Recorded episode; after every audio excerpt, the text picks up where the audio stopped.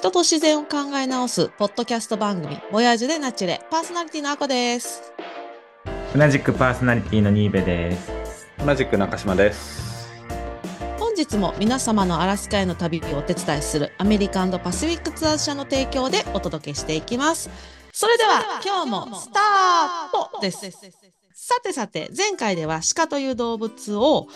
カモシカと比較しながら話してきたわけですけども、えー鹿は胃が4つあってその中で飼っているとも言える微生物を増やしてそれを食べることで鹿たちはタンパク質を得ているという半数動物の面白い一面がありました。他にも鹿は家畜として順治しにくい。つまり、牛や馬に比べて秋の繁殖期で気性が荒れるので扱いにくいという話もありましたね。それから、象はやっぱり半数ではなくて、馬と同じ。単位動物。馬も単位でしたっけ？そうそうそうですね。でも馬はずっとこうやって口めっちゃやってますよね。あんあんあんって。馬は半反数してないはずなんで、それしないっすよ。食べるときはそれやりますけどね。あ、食べる時ですね、あれは。さ、て、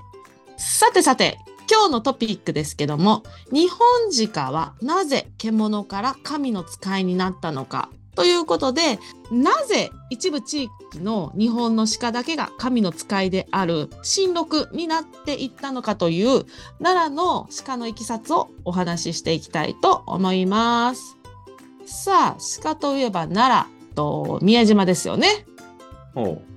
で、私も奈良出身でして、よくその辺に鹿が歩いてるんだろ、地元って言われるんですけども、私、五重の塔、法隆寺の近くなので、鹿はいません。で鹿は奈良公園、大仏さんとかですね、奈良の大仏さん、あの近くなんですよね。結構皆さん勘違いされるんですけど。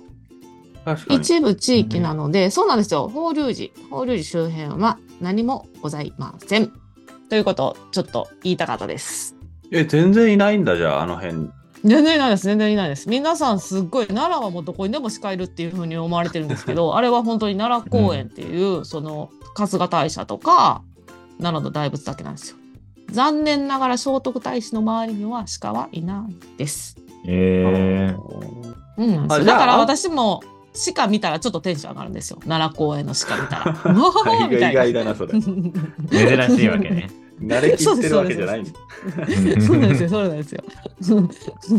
そうなんですよ。鹿せんべいもちゃっかり買ってあげたりしてますよ。楽しくて。観光客じゃん。そうなんです、そう同なんですよ。じじゃん。そうなんですよ。えそうなんですよ3つ駅ぐらいでしょ？距離。えーっと、駅もそうですね。えーっと、1、2、3ですね。そうですね。3本目で行けますね。あ、そう。え、そんぐらい。でも全然いないんだ、も全くないです。本当に一部地域なだけなんですよ。めう。そうなんですよ。めすごい勘違いされるんですけど、法隆寺周でも今はいるんよ。だよね。今はそうです。あの、毎晩、あの、今は田舎にいるんで、野生の鹿が、あの、鹿ってキーンって鳴くんですね。うーん。鹿の鳴き声を私実は聞いたことがなくっていや気づいてなかったのかもしれないんですけどこそこで初めあてあこちゃんちの罠にかかってさ、ない、ない、叫んでる鳴き声じゃないの？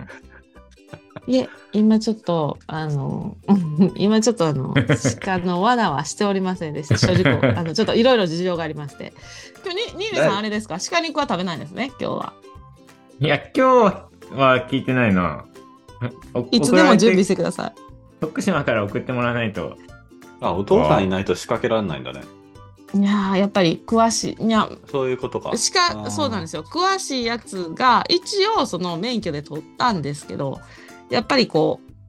うどの辺まだねその鹿の足跡とかそういう判断が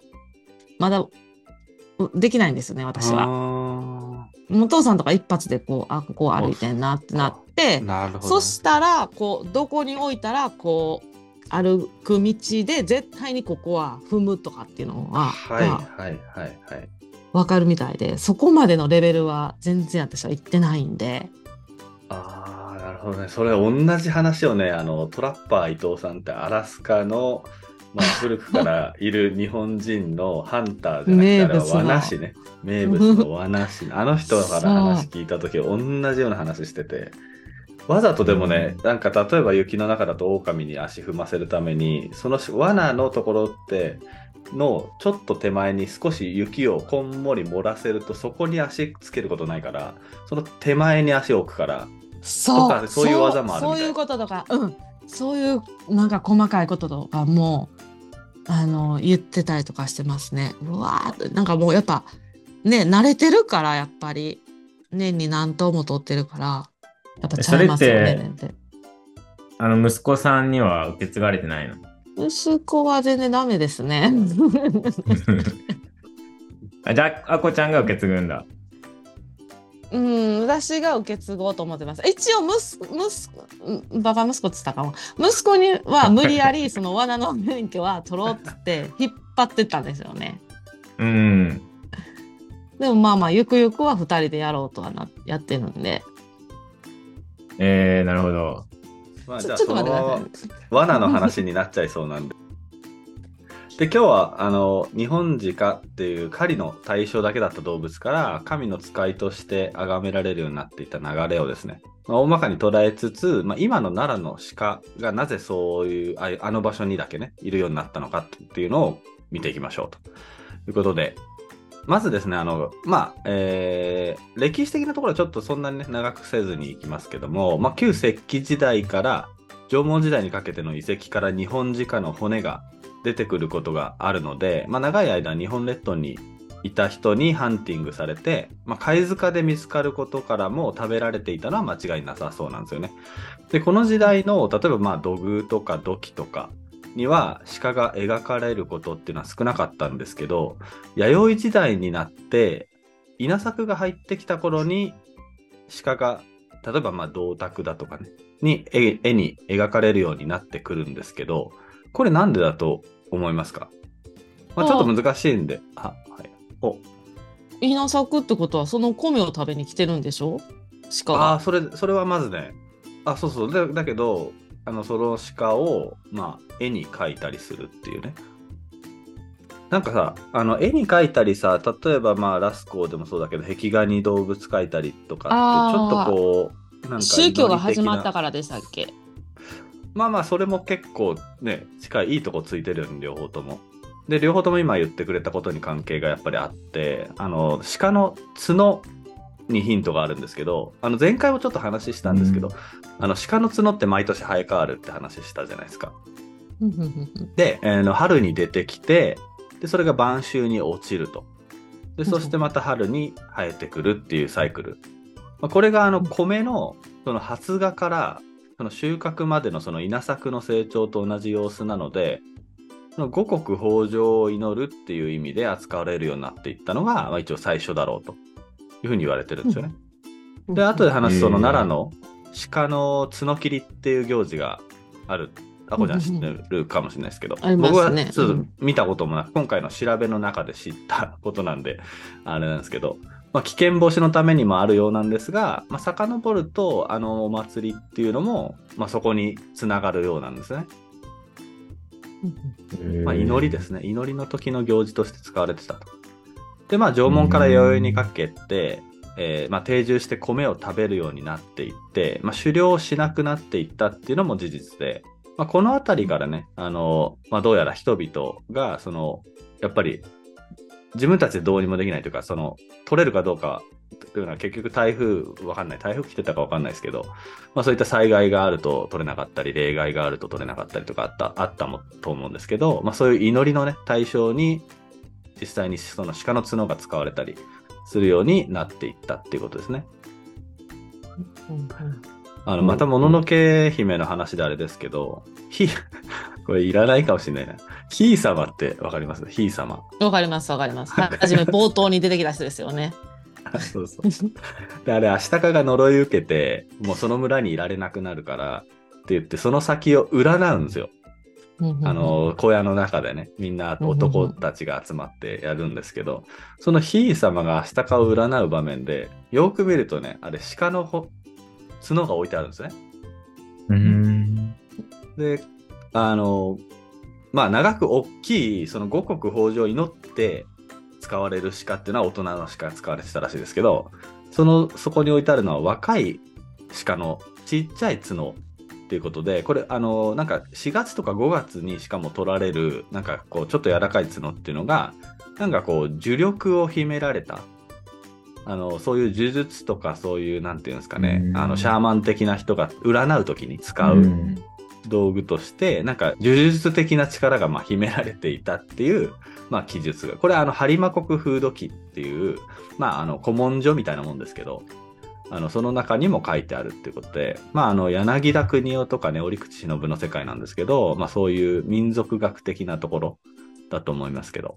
まあ文献では残って、えーいるのが、その播磨国風土記が、えー昔で、まあ、古くはそうやって使われていたっていうことですね。で、あと、その注目するところっていうのが、その鹿の生き地を、その田植えの時期に水を張った水田に落としていたと。まあ、鹿の角で祈り、うん春に鹿を飼って、種まきと結びつけることで、まあ、実際に農作物を荒らす害獣としての鹿を、その時期に、あの、取るっていうのも、まあ、ある意味では合理的ですよね。やっぱり実際に、そのさっきあこちゃんが言ってくれたように、その、食べに来ちゃうってわけですよね、農作物を。で、やっぱり害獣としてっていうのはもう昔からあったみたいで、もちろん祈りにも使う縁起のいいものとしてそういう鹿の角を使うわけですけど、実際にはこう食べに来る害獣でもあったりしたわけで、で、春にそうやって子供のし若めの鹿を飼ったり、飼って、ね、取ったりしておけば、その穀物がなるときにね、あんまり害獣としてのその鹿の数が多くならないわけなんで、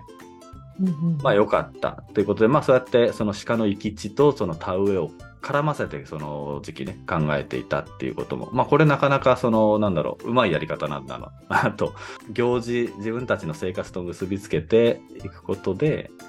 まあまあ害獣からの被害もまあ少なくしていたっていうことが実際あるわけですよね。確かに合法的にうんうんうん。っていうか、それから、そうそう、うまいですよね。うんこの辺のうん。うん。今なんか喧嘩してるのが逆に、あの、ぎこちないというような感じはしますけどね。農農家の人、農家の人ってアゴちゃんの農家の人だからあんまりあれだけど、うん。対立はできないけどね。だから結構、アゴちゃんがしたら奈良の鹿とかって複雑でしょ、気持ち的には。いやーでもなんかもう特別っていうのが小さい頃から感じられてたんで。ああ、の地域だけみたいな、そうですね。あそこの地域だけみたいな、そこまでその、ね、近くにその鹿がいなかったんで、そこまで結びついてる感じはなかったかなっていうのはありますかね。またそ、の、ね、奈良公園っていうか、その鹿がいる地域に住んでる子うんの話を聞いたらまた違うんですけどね。確かに、まあそうだよね。うん。まあ、それ以外にも、あの、まあ、鹿と稲の類似性っていうのは、まあ、ちょっとごめんなさい、話戻しますけど、まあ、鹿の子がね、生まれてきた時に出る白い斑点、あれ、カノコマダラっていうんですけど、あれ、うんあれあるじゃないですか。まあ、バンビ、バンビの絵とかバンビちゃん。バンビちゃん。うんあれが米と結びつけられて、まあ、その米をまとって母体から、まあ、母体あるいは米だったら大地から出てくるわけですけど、まあ、その小鹿っていうのが、その時の豊作を約束してくれるものに結びつけられてたと。まあ、そういう縁起のいいものすごいねとしても、。あらゆるものが。あらゆるものが、そうそうそう。ちょっとでも無理やり感ありません？あの無理やり感あるけど、誰かさ、偉い人が言い出したら、米だってね。普通ならんよね。米に見える。もうちょっと違う、もうちょっと大きいものに見えますけどね。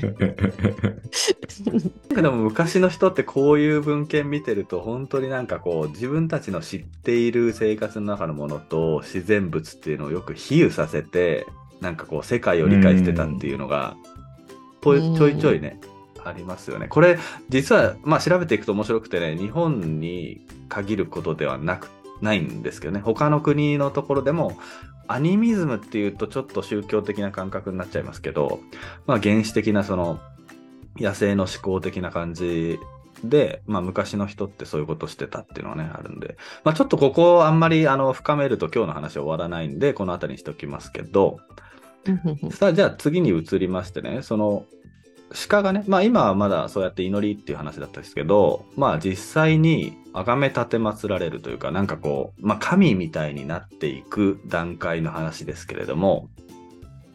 これはあの奈良の平城京の時代に入ってきますが、はい、じゃあ、あこちゃん、平城京はいつですか？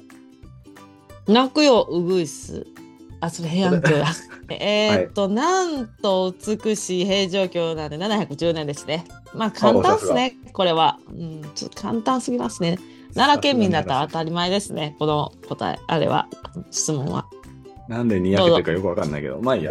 えっと、結まあ、それでね、あの、まあ、結論から言うと、春日大社を建てた時に、あの、招いた神である、まあ、竹三和地の御事っていう竹三和地ですね。これが、あの、白鹿っていう、まあ、白い鹿に乗ってやってきたことに、まあ、一番直接の由来があって、記録に残っているのもここですね。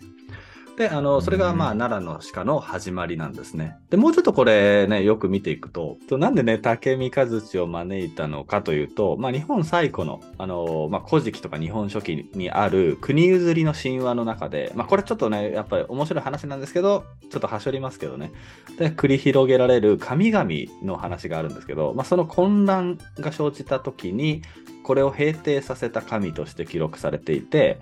まあ、あの茨城県の鹿島神宮に、まあ、祀られていると。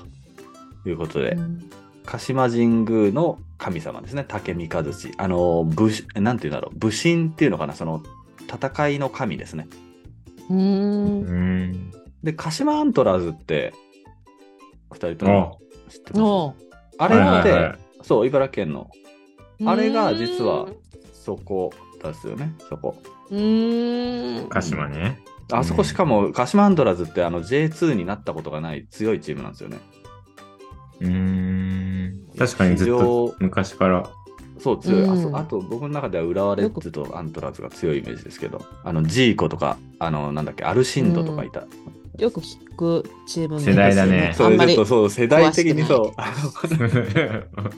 僕と新部さんが、あの、多分小5、6ぐらいの時に J リーグチップスとか言ってカード集めたりしてた時代ですね。J リーグ始まってね。ああ、始まったば私、っかりの超盛り上がってましたからね。兄がよくカード集めるので、私よくポテトチップス食べれましたね。いいやおこぼれを。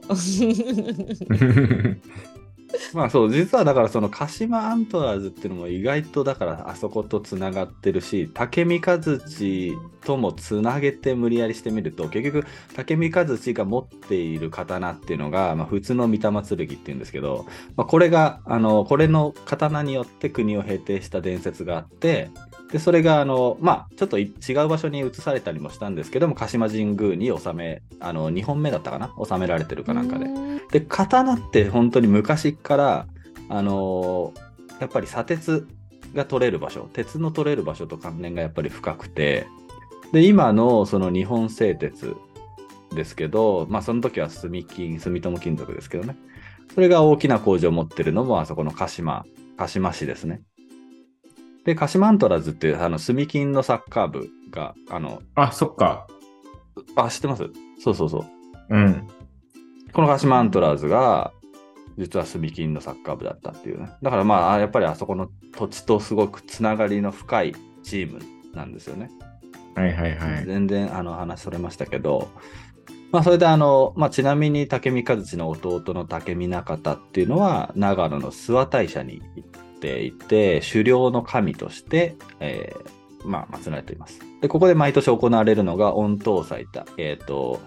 鹿の頭がいついくつもね、えー並べられて、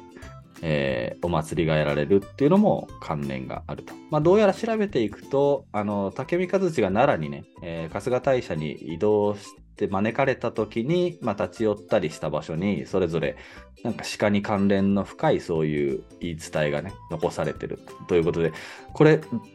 神話なんですけど、多分、なんか見ていくと、本当に人がそっちから移動していって、なんかいろいろお祭りとか行事とかしながら、春日大社の方に歩いたんじゃないかなって感じがやっぱしますよね。ただの伝説だけだと、そういう、その、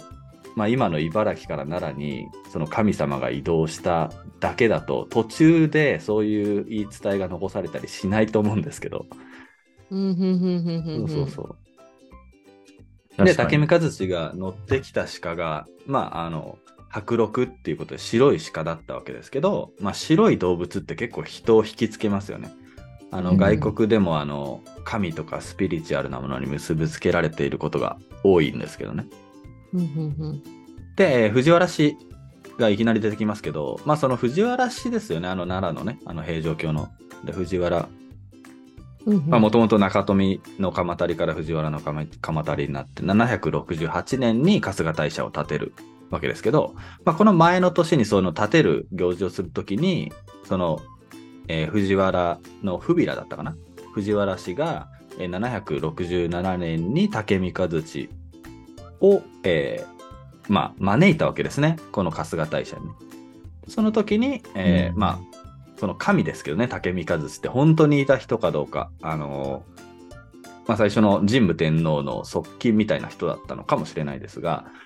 まあ、その白鹿に乗って春日山に来たっていう話になってるわけですね。はい。じゃあ実際に今いる奈良の鹿の先祖は、まあ実、今のね、話の神話の中ではそういうことでしたけど、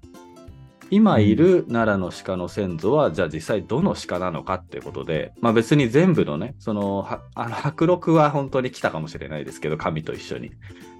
実際のその奈良の鹿って、どこ、どこの似たやつらなんだって話で。で、あこちゃんもしかしたら、あの、知ってるかもしれないんですけど、その、忘れてしまった。聞いたことあったんやけど。生駒、生駒だよね。あれ？出身ってイカルグ、ん？どこだっけ？イカルが。超、イカルが、イコマ超か軍ですね。あ、郡か。で、郡その北側に、あの、鹿野台とか鹿畑っていう土地があります？あんま聞かないのかな？あんま聞かない。あ、聞かないんだ。まあ、そういう名前の場所があって、生駒市の中にね。あ、イコマ市はまた全然違いますね。ああ、全然違うんだ。あ、今、その、あこちゃんの出身生駒市はとちょっと違うんだな。ちょっとそうです、そうです都会のとこですね。あ、了解なんだ。イコマ市ですまあね。はいはいはい。それで昔からそこに鹿がいっぱい生息、多く生息していたらしくて、まあ、鹿の台とか鹿畑っていう名前がついてるらしいんですけど、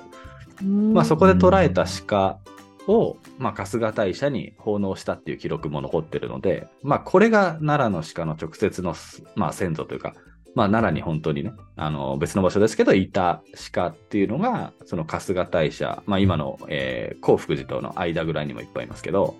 奈良公園にね。まあ、その先祖だということだと思いますね。まあ、同じくこれ諸説ありなんで、まあ、実際に直接どれかっていうと、そのこの時代って春日大社にあの全国各地から鹿が送られてるんですよね。であの特にあの白鹿が見つかった時なんかこのあの去年も北海道であの見つかってエゾシカですけどねあれは。なんかすごい騒がれてニュースになってましたけど、まあ、これがあの神の使いより上のレベルのなんかもはや神みたいな扱いされてたみたいでで春日大社にあの奉納されたらしいんですよね。なんであの春日大社ができた直後の769年にもあの伊予の国から送られた記録が残ってたりしますね。うんとまあ、特別扱いやっぱされてたわけですね。白いし鹿って珍しいわけで。